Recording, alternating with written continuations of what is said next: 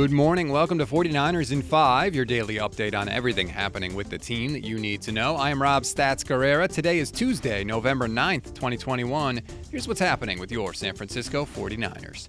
The good news coming out of Sunday was that there was only one injury in the game Mike McGlinchey, at least one injury we knew about.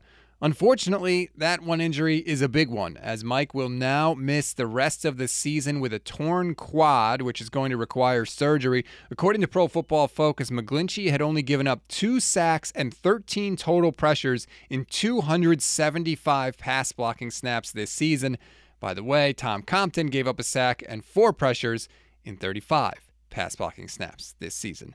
Uh, in terms of replacement options, Kyle Shanahan said either Tom Compton will continue there or rookie Jaylon Moore could get some reps at right tackle, although to this point he has exclusively been working out on the left side.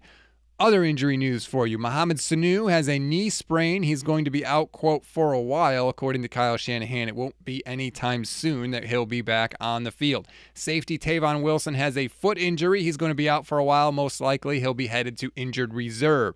Josh Norman has a rib injury. He'll be limited this week. He should be cut from this team, so hopefully I don't have to say his name again after his bonehead play on Sunday. And Dre Kirkpatrick has an ankle sprain. He is day to day. The only other injury news we got is a lack of news on Jalen Hurd. Stunning. He's still hurt. His knee is still not right. And Kyle Shanahan said he doesn't expect him back this season. Why he is still on this team at all, I have no idea.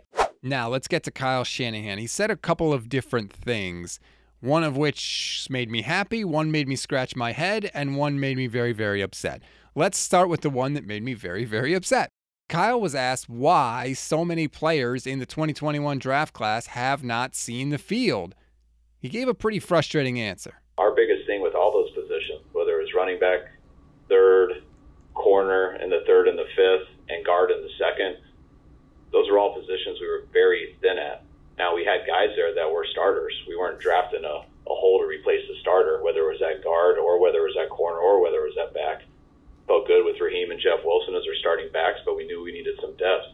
Felt very good about Verrett, Moseley, and um, K'Waun as our starting three corners.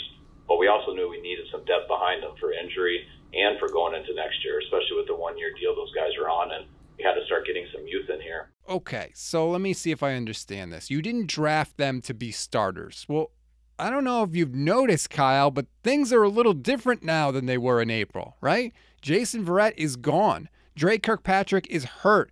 Josh Norman is hurt. And by the way, both of those guys are hideously bad. And when players ahead of you stink, the guys that you draft, quote, for depth are supposed to become starters. That's how it's supposed to work in the NFL. It's supposed to be a meritocracy. You don't just stick with what you've planned seven months ago. You have to adapt to your circumstances. And that's something that Kyle Shanahan does not seem to want to do. He just gets it in his head that players are a certain thing for a certain role, and he doesn't ever seem to change that or adjust that regardless of what happens. And it's pretty damn frustrating.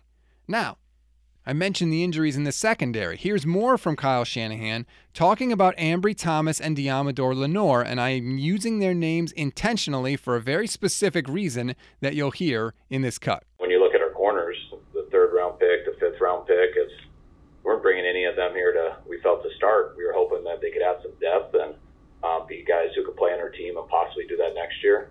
Uh, unfortunately, having some of the injuries we had early, um, we needed them earlier than we thought we would, and unfortunately, they weren't totally ready for it. And yeah, I wish they were.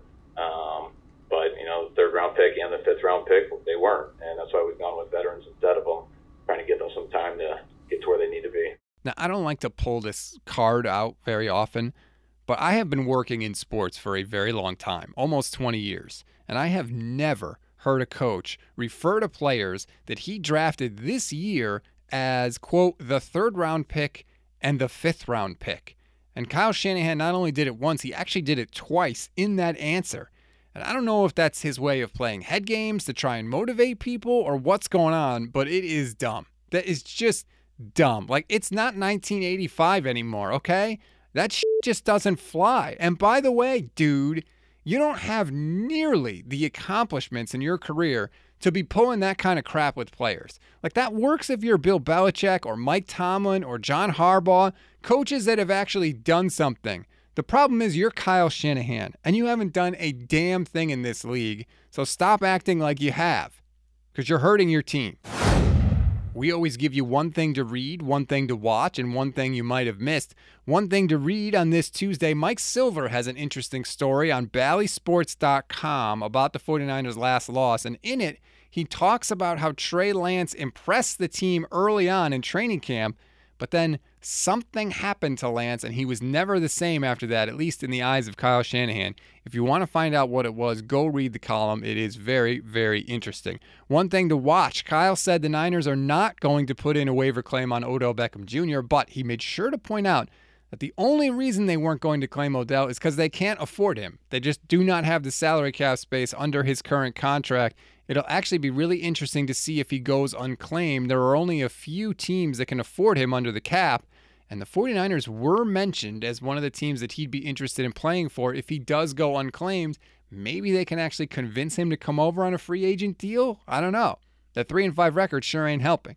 One thing you might have missed you might not think there's much reason to watch the Niners and the Rams on Monday Night Football. Well, here's one. The Manning cast is going to return, which means we will get a chance to see Peyton Manning and Eli Manning maybe break down some of the problems with this 49ers team. I don't know how much they actually talk about the game on the field, but I hope we get a couple of good nuggets from Peyton Manning because honestly, that might be the only reason to watch.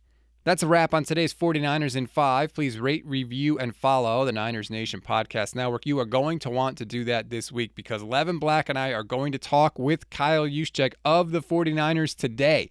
It's going to be an interview that uh, is not going to go the way I think maybe Kyle Juszczyk thinks it's going to go because we have some hard questions that we want to ask him since nobody else seems willing to do it. But hopefully, uh, we're going to get the video up for you on the Niners Nation YouTube page, and the podcast is going to drop a little bit later this week. But Kyle Juszczyk will be talking with Niners Nation, and we will bring it to you as soon as possible. Also, the Oh Hey There podcast with Javier Vega and Leo Luna drops later today, so keep your eye open for that. Enjoy your Tuesday, everybody. I'm Rob Stats Guerrera. We'll talk tomorrow.